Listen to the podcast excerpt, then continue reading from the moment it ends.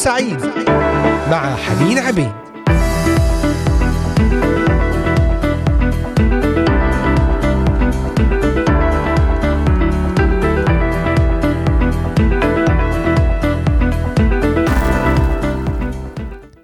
أهلا بكم أحبائي المستمعين والمتابعين لإذاعة صوت الأمل. من هنا من الأراضي المقدسة أجمل وأطيب وأرق التحيات. لكل المستمعين الأحباء أينما كنتم عبر مختلف بلدان الشرق الأوسط وبلدان أوروبا كندا أمريكا. أجمل تحية أهلا بكم وحلقة جديدة نهاركم سعيد. معكم على الهواء مباشرة حنين عبيد واليوم الاثنين السابع عشر من شهر أبريل عام 2023 الساعة الواحدة وتسع دقائق بتوقيت القدس.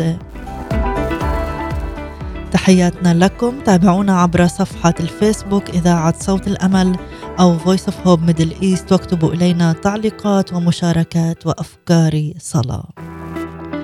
أيضا استمعوا مباشرة من خلال قناة اليوتيوب إذاعة صوت الأمل بث مباشر 24 ساعة لأجمل الترانيم والتأملات والبرامج المختلفة. وعلى تطبيقاتنا على الهواتف النقالة Voice of Hope Middle East وعلى موقعنا الرسمي voiceofhope.com وتحية خاصة لكل الأحباء المستمعين المحتفلين بعيد الفصح حسب التوقيت الشرقي كل عام وأنتم بخير. المسيح قام حقا قام. حقا ليس هناك مؤمن في الوجود إلا ويتوق لمعرفة الشخص الذي ظهر الله فيه للقيام بالفداء. من هو هذا الشخص يا ترى؟ هذا هو عنوان حلقتنا فشاركونا بتعليقات وأفكار حول هذا الموضوع. من هو هذا الشخص الذي ظهر في الناسوت في الجسد للقيام بعملية الفداء؟ وأصلي بينما أنت تستمع إلى هذه الحلقة أن يكون عمل للرب في حياتك أن تكون لمسة من الرب لحياتك لقلبك لأفكارك لكيانك لتكون هنالك استنارة روحية. دعونا نصلي قبل أن نبدأ. طالبين حضور الرب على هذا الوقت على هذه الحلقة. افتح قلبك للرب بينما أنت تتكلم تستمع لهذا الكلام. قل له يا رب افتح عقلي افتح ذهني افتح روحي وبصيرتي لأستنير وأعرف الحق. وأعرف الله الذي ظهر في الجسد. في يسوع المسيح. لكي ما يخلصني ويرفع عني حمل الخطية وثقل الخطية والعار والدينونة. صلاتي يا رب لأجل كل مستمع يتألم في ظروف حزن لفقدان عزيز ظروف صعبة في العمل في البيت ظروف صحية. يا رب لأي احتياجات مادية لأي ضيق مع الأولاد مشاكل. يا رب نصلي من أجل كل إنسان يتخبط يبحث عن الحق. لكل إنسان لم يدرك محبة الرب العميقة التي جعلته يتألم على الصليب طوعا صلي يا رب لأجل كل إنسان ما زال بعيدا في الكورة البعيدة. يا رب نصلي أن يرجع إليك يتقابل مع محبتك ونعمتك. يا رب الظروف صعبة حولنا والأخبار صعبة ومؤلمة لكن عين عيوننا نحوك يا رب. طالبين حضورك على هذا الوقت. طالبين أن تمتلكنا. تجعلنا ننحصر في محبتك وكلمتك. لك المجد والبركة والكرامة إلى الأبد. آمين.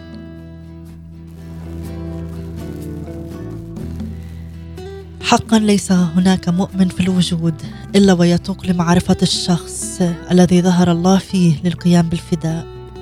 فمن هو هذا الشخص يا ترى؟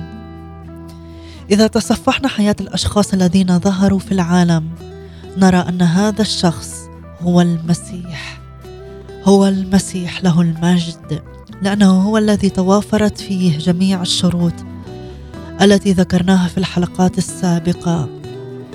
ونكررها الآن. هو لم يرث الخطيئة في طبيعته الإنسانية لأنه ولد بدون الأب المورث لها. إذ كانت ولادته من العذراء بقوة الروح القدس وعاش بقوته الذاتية دون خطيئة مع أنه كانت له كل الإحساسات الطبيعية مثل الشعور بالجوع والعطش والألم والحاجة إلى الراحة. وغير ذلك من الإحساسات التي كانت كافية بأن تميل به إلى النقص لكنه لم ينقص منه شيء على الإطلاق ولم ينحرف في أي خطية ولذلك كان أسمى من آدم بما لا يقاس. فهذا على الرغم من أنه خلق خاليا من الخطية أي آدم غير أنه مال إليها وسقط فيها على النقيض من الرب يسوع تماما. ومن هنا فإن نفس المسيح كانت توازي نفوس البشر جميعا بل وتفضل عنها قيمة وقدرا. لأنه هو الكامل. أما هم فبسبب خطاياهم ناقصون. وإن اجتمع بعضهم إلى البعض الآخر فإن هذا لا يقلل من نقصهم بل يزيده نقصا. مع ذلك كان المسيح من الناحية الناسوتية إنسانا حقيقيا من جنسنا فجسده وإن كان خاليا من الخطيئة غير أنه كان جسدا ماديا مثل أجسادنا. قال الكتاب المقدس في رسالة العبرانيين الأصحاح الثاني فإنه قد تشارك الأولاد في اللحم والدم اشترك هو أيضا أي المسيح كذلك فيهما أي في اللحم والدم. لذلك ظن تلاميذه بعد قيامته من بين الاموات أنه روح. قال لهم انظروا يدي ورجلي. سنتابع في الحديث بعد هذه الترنيمة مع فادية ويدمن حنان لي يجي ويسأل علي ابقوا معنا أحبائي.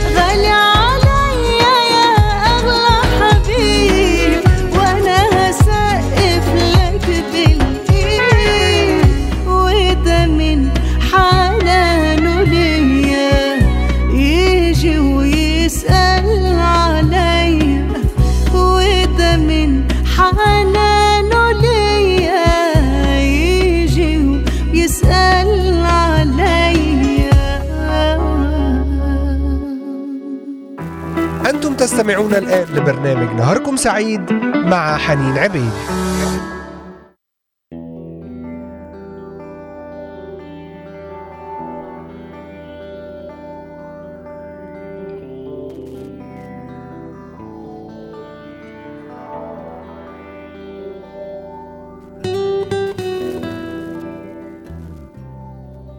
وإذا من حنانه ليا يجي ويسأل عليا يجي يأتي الرب لافتقادي لخلاصي. تنازل جاء من أعلى سماه ظهر في ناسوت للقيام بالفداء. هذا موضوع حلقتنا لهذا اليوم. وذكرنا جميع الشروط التي توافرت في الرب يسوع المسيح لكي يقوم بمهمة الفداء. ونكمل بهذه الشروط أنه كان إنسانا حقيقيا رغم ذلك كانت نفسه ملكا له. قال عنها ليس أحد يأخذها مني بل أضعها أنا من ذاتي. لي سلطان أن أضعها ولي سلطان أن آخذها أيضا. له المجد والبركة. نقرأ هذه الآيات عنه في إنجيل يوحنا الأصحاح العاشر. وقد برهن عمليا على صدق شهادته هذه إذ أنه بعدما قدم نفسه كفارة عن البشر وأسلم روحه من أجلهم استردها ثانية وقام من بين الأموات. وكان بإمكانه أن يبعث حياة روحية في البشر ترقى بهم فوق قصورهم الذاتي. وتجعلهم أهلا للتوافق مع الله في صفاته الأدبية السامية إلى الأبد. قال عن رعيته وخاصته وأنا أعطيها حياة أبدية ولن تهلك إلى الأبد. اختبر المؤمنون به هذه الحياة عمليا في نفوسهم. قال أحدهم لأن ناموس روح الحياة في المسيح يسوع. قد أعتقني من ناموس الخطيئة والموت. والقائل هو بولس في رسالته لأهل روميا الاصحاح الثامن. فضلا عما تقدم فقد كان من الناحية الباطنية أي الداخلية هو ذات الله ومن ثم استطاع أن يكفر عن البشر جميعا تكفيرا يفي مطالب عدالته التي لا حد لها. وإذا كان الأمر كذلك فالمسيح هو أيضا الشفيع والمحامي الذي هو وحده بإمكانه القيام بهذه المهمة. قال الرسول للمؤمنين أكتب إليكم هذا لكي لا تخطئوا. بمعنى أعطاكم المسيح حياة روحية تستطيعون فوقها الارتفاع فوق الخطية. وإن أخطأ أحد أي إن أخطأ سهوا فلنا شفيع عند الآب يسوع المسيح البار. وهو كفاره لخطايانا. ليس لخطايانا فقط بل لخطايا كل العالم. ما المميز في شخصية المسيح الذي جعله يقوم ويستحق أن يقوم بهذا الدور دور الكفارة؟ قبل التحدث عن شخصية المسيح نريد أن نوجه أذهان أحبائي المستمعين إلى أننا نحن نؤمن أنه هو الإله الواحد وأنه لا تركيب فيه على الإطلاق. قال الرب على لسان النبي أشعياء في الأصحاح الرابع والأربعين أنا الأول وأنا الآخر وإلى إله غيري. أنا الأول وأنا الآخر ولا إله غيري. قال عنه الكتاب المقدس أيضا في العهد الجديد في إنجيل يوحنا الأصحاح الرابع. أنه روح والروح لا تركيب به ابدا ابدا. سنكمل في شخصية المسيح وتفرده بالفداء بعد هذه الترنيمة مع المرنم زياد شحادي رضي بيا وحن عليا ابقوا معنا.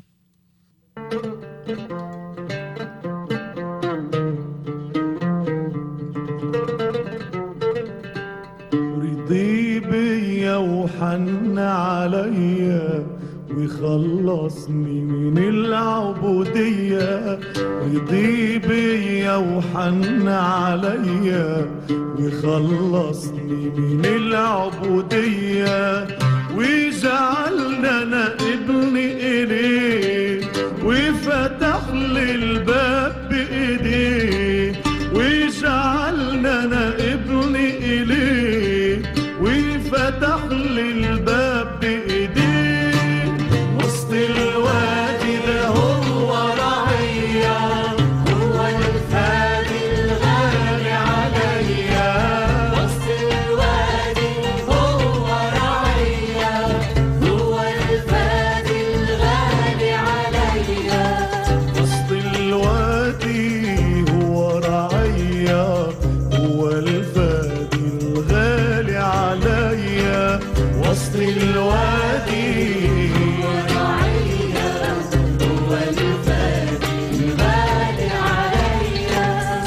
يشبعني ومين يرويني وفي مرضي الاقيه يشفيني مين يشبعني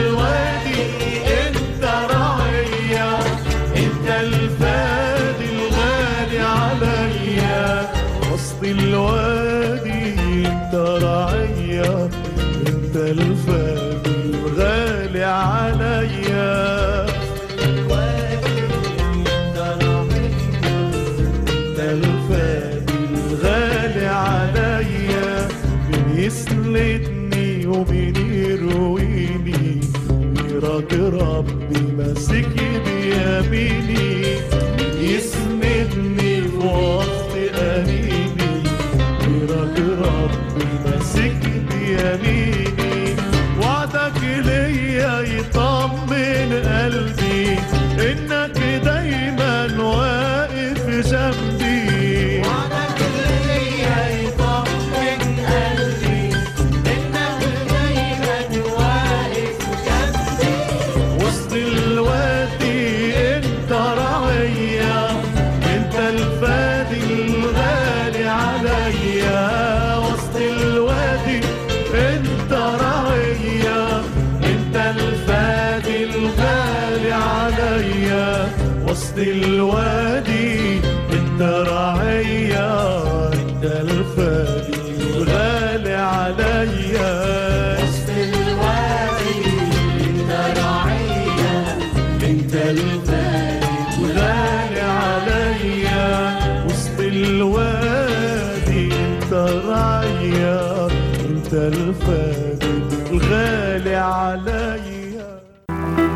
تستمعون الآن لبرنامج نهاركم سعيد مع حنين عبيد.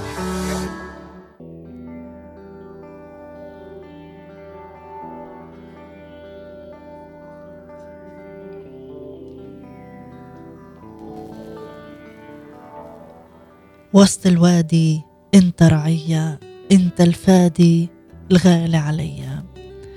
نعم هو الفادي الغالي علينا هو الذي أحبنا. وجاء خصيصا لفدائنا لأنه هكذا أحب الله العالم حتى بذل ابنه الوحيد لكي لا يهلك كل من يؤمن به بل تكون له الحياة الأبدية. نتحدث في هذه الحلقة عن المسيح الله ظهور الله في ناسوت للقيام بالفداء من خلال شخص المسيح. وبدأنا في الحديث عن شخصية المسيح لماذا؟ هذه الشخصية الفريدة العجيبة المميزة هي القادرة فقط بالقيام بمهمة الفداء. المسيح هو الله الظاهر في الجسد. قال عنه الكتاب المقدس على لسان أشعياء أنا الأول وأنا الآخر ولا إله غيري. قال عنه إنجيل يوحنا أنه روح. والروح لا تركيب فيه أبدا. كما نؤمن أنه ذات. أي ليس مجرد عقيدة في الذهن أو قوة تحرك الكون.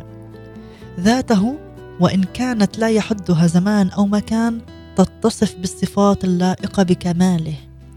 مثل السمع والبصر والكلام والعلم والإرادة والقدرة والعدالة والقداسة والمحبة والرحمة. وذلك دون أن تكون له أعضاء ما. أما ما نختلف فيه عن غيرنا هو نوع الوحدانية الخاصة به ودرجة علاقته بنا. لذلك نحصر الحديث عنهما فيما يلي. اولا نوع الوحدانية اللائقة بالله. عدم توافق الوحدانية المطلقة مع الله بما أن الله ذات يتصف بصفات خاصة وبما أن هذه الصفات لو كانت عاطلة ازلا ثم صارت عاملة عندما خلق أو خلق الكائنات لكان اولا قد تعرض للتغيير إذ تكون صفاته قد صارت عاملة بعد أن كانت عاطلة ويكون قد دخل في علاقات بعد أن كان بلا علاقة أصلا. ثانيا لكان أيضا قيامه بالخلق ضرورة لجأ إليها لكي يظهر ذاته ويمارس صفاته كما يقول بعض الفلاسفة. الأمر الذي يتنزه عنه لتعارضه مع كماله الذاتي كل التعارض. لذلك لابد أن صفاته وعلاقاته كانت بالفعل منذ الأزل قبل وجود أي كائن من الكائنات سواه. ثانيا توافق الوحدانية الجامعة أو الشاملة مع ذات الله الواحدة. وهنا تساءل البعض كيف يكون الله واحدا لا تركيب فيه؟ وفي نفس الوقت تكون وحدانيته وحدانية جامعة. للرد نقول بما أن الله جوهر لأنه قائم بذاته وكل قائم بذاته جوهر.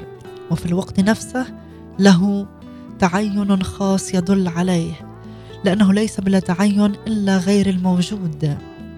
لذلك إذا قلنا أن الله جامع أو شامل من جهة وواحد من جهة أخرى. لا يكون هنالك تناقض لأن التناقض لا يكون إلا إذا كان الاختلاف في أمر واحد من جهة. كما لو قلنا عن شخص ما إنه ضعيف البنية وقوي البنية في ذات الوقت. فمن أي جهة يكون الله واحدا ومن أي جهة يكون الله جامعا أو شاملا؟ طبعا يكون واحدا من جهة الجوهر لأنه لا تركيب فيه. ويكون جامعا أو شاملا من جهة التعين لأن وجود صفاته وعلاقاته بالفعل ازلا يدل على أنه جامع من هذه الجهة. اذا الله واحد في الجوهر وجامع وشامل في صفاته الأزلية. سنكمل في الحديث بعد هذه الترنيمة مع المرنم سعيد رمضان. انت قلبك طيب. نعم لطيبة الله ولحنان قلبه جاء إلينا وخلصنا من خطايانا.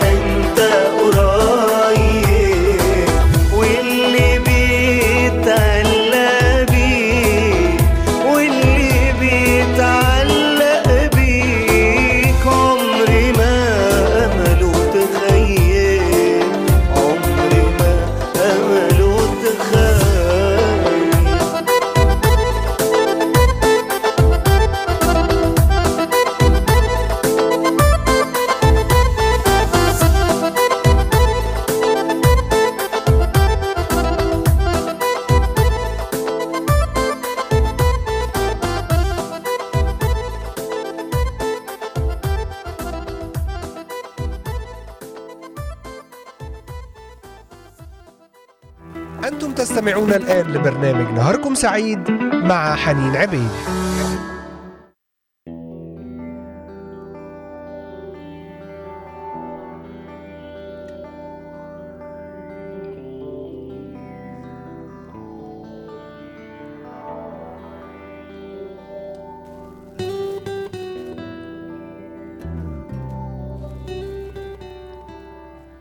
عدنا إليكم أحبائي المستمعين وأرحب مرة أخرى بجميع الأحباء الذين يستمعون إلينا لحلقة اليوم. نهاركم سعيد.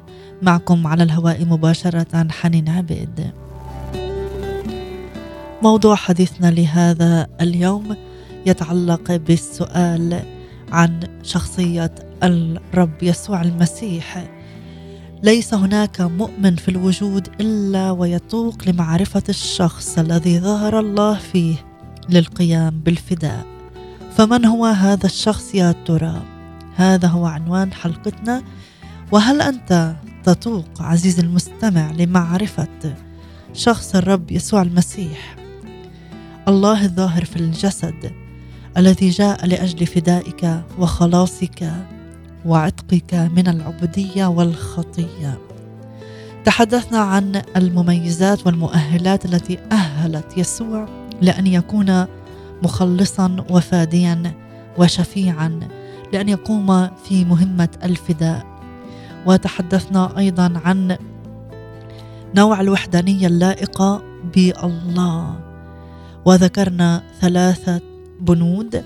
اولا عدم توافق الوحدانية المطلقة مع الله. وثانيا توافق الوحدانية الجامعة أو الشاملة مع ذات الله الواحدة.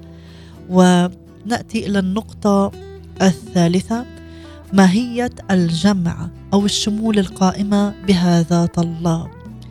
معظم الفلاسفة وعلماء يعتقدون أن وحدانية الله هي وحدانية جامعة أو شاملة. يقولون إن هذه الوحدانية الجامعة هي ذات الله وصفاته. لكن لو سلمنا بهذا الاعتقاد ووضعنا أمامنا أن صفات الله وعلاقاته كانت بالفعل أزلية كما ذكرنا قبل الفاصل لا انتهى بنا الأمر أن الله كان في الأزل يكلم صفاته ويسمعها ويبصرها ويريدها أو أن صفاته كانت تكلمه والأمور الأخرى أو أنه كان يكلم بعضها بعضا ويسمع بعضها بعضا. وكل هذا بالطبع اعتقاد باطل لأن الله لا يتعامل مع الصفات ولا الصفات تتعامل مع الله أو مع بعضها البعض إذ أن التعامل لا يكون إلا بعد التعينات العاقلة. والصفات معاني وليست تعينات. ومن ثم لا يمكن أن يكون المراد بالجمع أو الشمول لدى الله هو ذاته وصفاته بل هو ذاته وحدها فالله مع وحدانية جوهره وعدم وجود تركيب فيه هو نفسه جامع أو شامل أو بتعبير آخر إنه قائم ليس بتعيين واحد بل بتعينات. وبما أن الله الذات تعينات فكل تعين من تعيناته لا يكون جزءا من ذاته بل يكون ذاته بعينها. لذلك يكون كل تعين لله هو الله الأزلي الأبدي. الذي يسمع ويرى ويتكلم. على هذا الأساس يكون الله ممارسا لكل صفاته وعلاقاته بينه وبين ذاته منذ الأزل إلى درجة الكمال الذي ليس بعده كمال. دون أن يكون هناك تركيب في ذاته أو شريك معه. دون أن يكون هناك تركيب في ذاته أو شريك معه. عدد التعينات أو اسماءهم ليس في وسعنا أن نتكهن به لأن المرجع الوحيد بشأنه هو الكتاب المقدس. نعم سنتابع بعد هذا الفاصل مع المرنم عيسى كعبر بقربك يا حبيبي يسوع ابقوا معنا. بقربك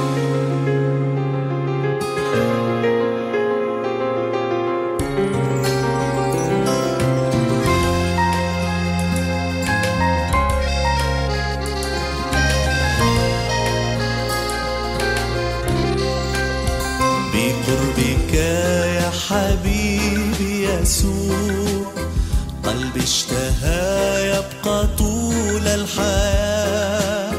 إذ في حماك حياتي تطيب يا من بموتك فوق الصليب. نلت خلاصا وعمرا جديد.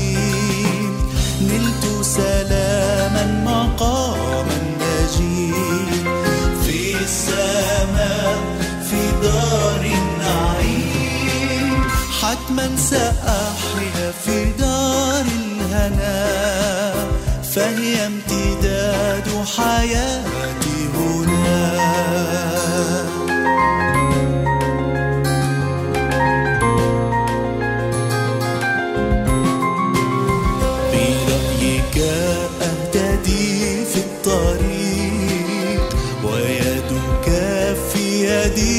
الصديق.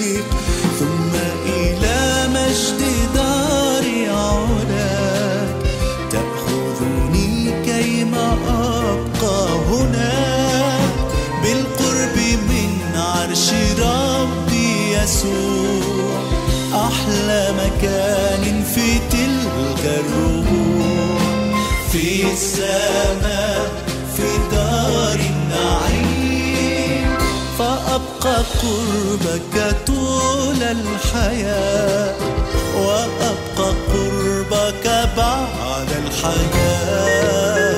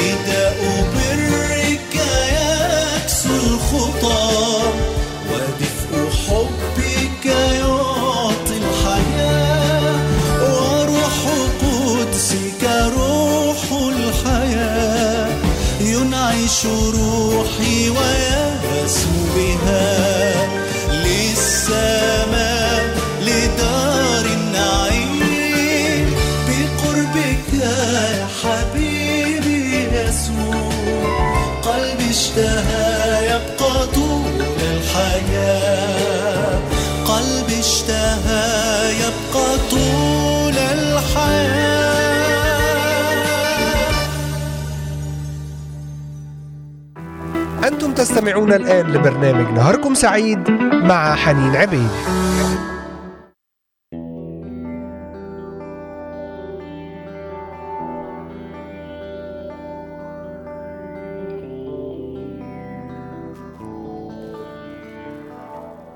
بقربك يا حبيبي يسوع قلبي اشتهى أن يبقى طول الحياة.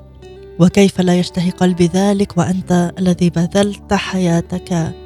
من اجلي نتابع أحبائي المستمعين في هذا القسم الأخير من حلقة اليوم لبرنامج نهاركم سعيد ذكرنا النقطة الثالثة من النقاط التي نتحدث فيها في هذه الحلقة عن شخصية المسيح وأنواع الوحدانية اللائقة بالله. ذكرنا النقطة الأولى عدم توافق الوحدانية المطلقة مع الله وذلك بما ان الله ذات يتصف بصفات خاصة. هذه الصفات كانت من الأزل ولم تنتهي لحظة تجسد المسيح بل هي كائنة معه في كل وقت وعدم توافق أو توافق الوحدانية الجامعة أو الشاملة مع ذات الله الواحدة. الله واحد لا تركيب فيه وفي نفس الوقت تكون وحدانيته وحدانية جامعة. جامعة لا تناقض بهذا لا تناقض ابدا. فمثلا إذا قلنا عن شخص إنه ضعيف البنية وقوي البنية في ذات الوقت هذا تناقض بالطبع. في الجهة يكون الله واحدا ومن جهة أخرى يكون شاملا هو واحد في الجوهر شاملا في صفاته التعين يعني الصفات صفات الله. والجمع أو الشمول القائم بها ذات الله. وذكرنا بعض النقاط عن هذه عن هذا البند. هو على الأساس يكون الله ممارسا لكل صفاته وعلاقاته بينه وبين ذاته منذ الأزل إلى درجة الكمال الذي ليس بعده كمال. عدد التعينات أو أسماؤها، تعينات بمعنى صفات، صفات الله. عدد التعينات أو أسماؤهم ليس وسعنا أن نتكهن به، عدد صفات الله عدد لا حصر به. المرجع الوحيد هو الكتاب المقدس وبالرجوع إليه يتضح أن العدد كثير وجاء البعض وقال أن هذه التعينات ممكن أن تحصر في ثلاث لا أكثر ولا أقل هي الأقانيم وبالمفرد أقنوم. هذه الأقانيم تحدثت عن صفات الله. الأقانيم إذا ليسوا كائنات في الله أو مع الله بل هم ذات الله الواحد لأنهم تعينات اللاهوت أو اللاهوت معينا. أطلق الكتاب المقدس على تعينات الله اسما واحدا وليس أسماء كثيرة. فقال باسم الآب والابن والروح القدس. باسم الآب والابن والروح القدس. الابن أو الكلمة هي الابن. لا يراد بها طبعا المعنى الحرفي هنا لأن الله لا يلد ولا يولد لكنه بالمعنى الروحي. وهذا المعنى يتضح في الكتاب المقدس المعلن الكلمة. المعلن هو الذي أعلن لنا عن الله. الكلمة هي التي تعلن عن صاحبها. المسيح لم يدعى كلمة الله لأنه خلق بكلمة الله. كلا لم يدعى بكلمة الله لأنه خلق بكلمة الله. إذا قلنا هنالك فرق بين الكلمة وأثر الكلمة. فالمخلوقات ليست كلمة الله بل أنها أثر كلمة الله. لكن المسيح هو الكلمة. هو الخالق هو الذي خلق. فكيف يكون مخلوق في ذات الوقت وخلق بكلمة الله؟ قال الكتاب المقدس الله لم يره أحد قط. الابن الوحيد الذي هو في حضن الآب هو خبر. ولا يراد بالحضن هنا المعنى الحرفي طبعا بل الروحي لأن الآب ليس له مصدر مادي وليس له حضن مادي. المعنى الروحي للحضن هو الحب العميق والوحدة الروحية الكاملة. ولا مجال للاعتراض على ذلك لأن الأقانيم هم ليسوا الآب والأم والروح القدس بل الآب والابن والروح القدس. وبما أنه لا يعلن أن الله إلا الله لا يمكن أن يعلن عن الله إلا الله ذاته. لأنه لا نظير له على الإطلاق. لذلك فالمعلن لله أو بالحري ابن الله أو كلمته هو نفس الله معلنا. ولا غرابة في ذلك فالاصطلاح ابن الشيء كثيرا ما يرد في اللغة العبرية الأصلية للكتاب المقدس العهد القديم بمعنى ذات الشيء. فمثلا قول الله بنت شعبي أو ابنة شعبي في سفر أرميا لا يراد به إلا ذات شعبه. كما أن الاصطلاح بنات الفكر في اللغة العربية لا يراد به إلا ذات الفكر واضحا ومعلنا.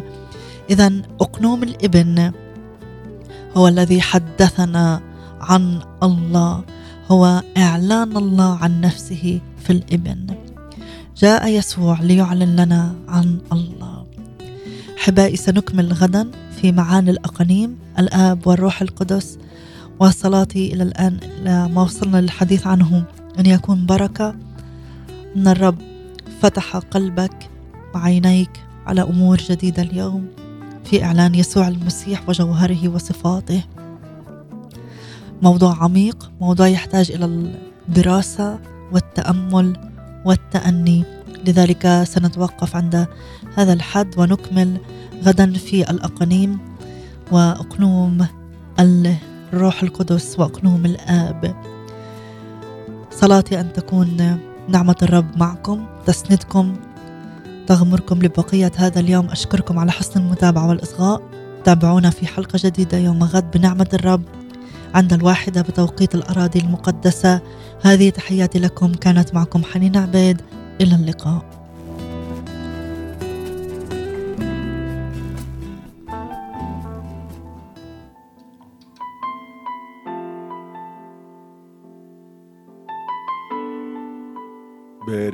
نفس الرب ولا تنسي كل حسناته.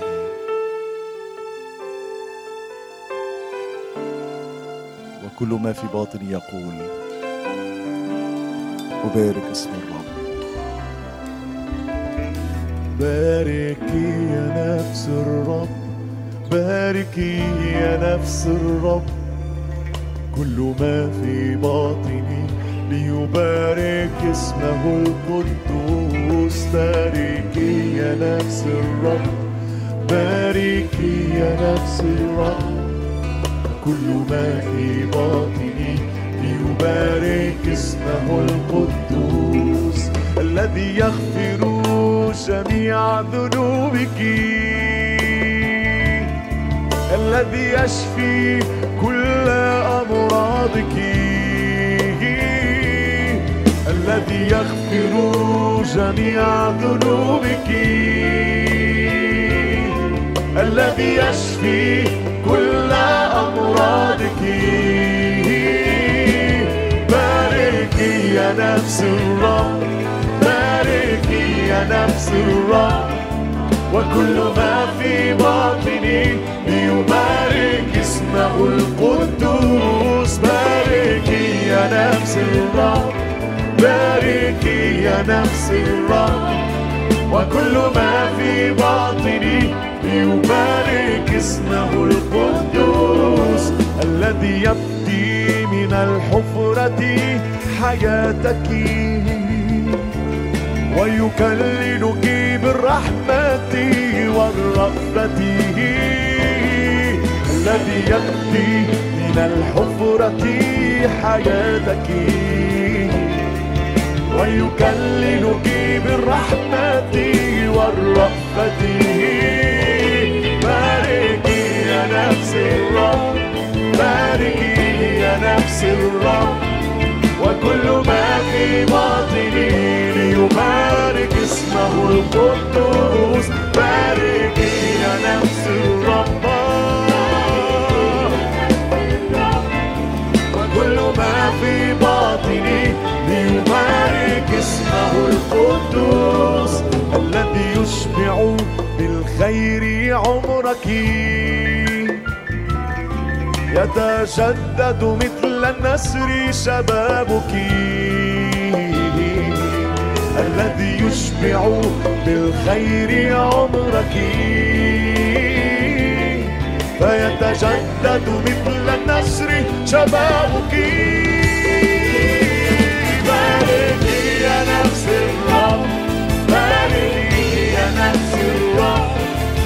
وكل ما في باطني ليبارك اسمه القدوس. باركي يا نفس الرب باركي يا نفس الرب. وكل ما في باطني ليبارك اسمه القدوس.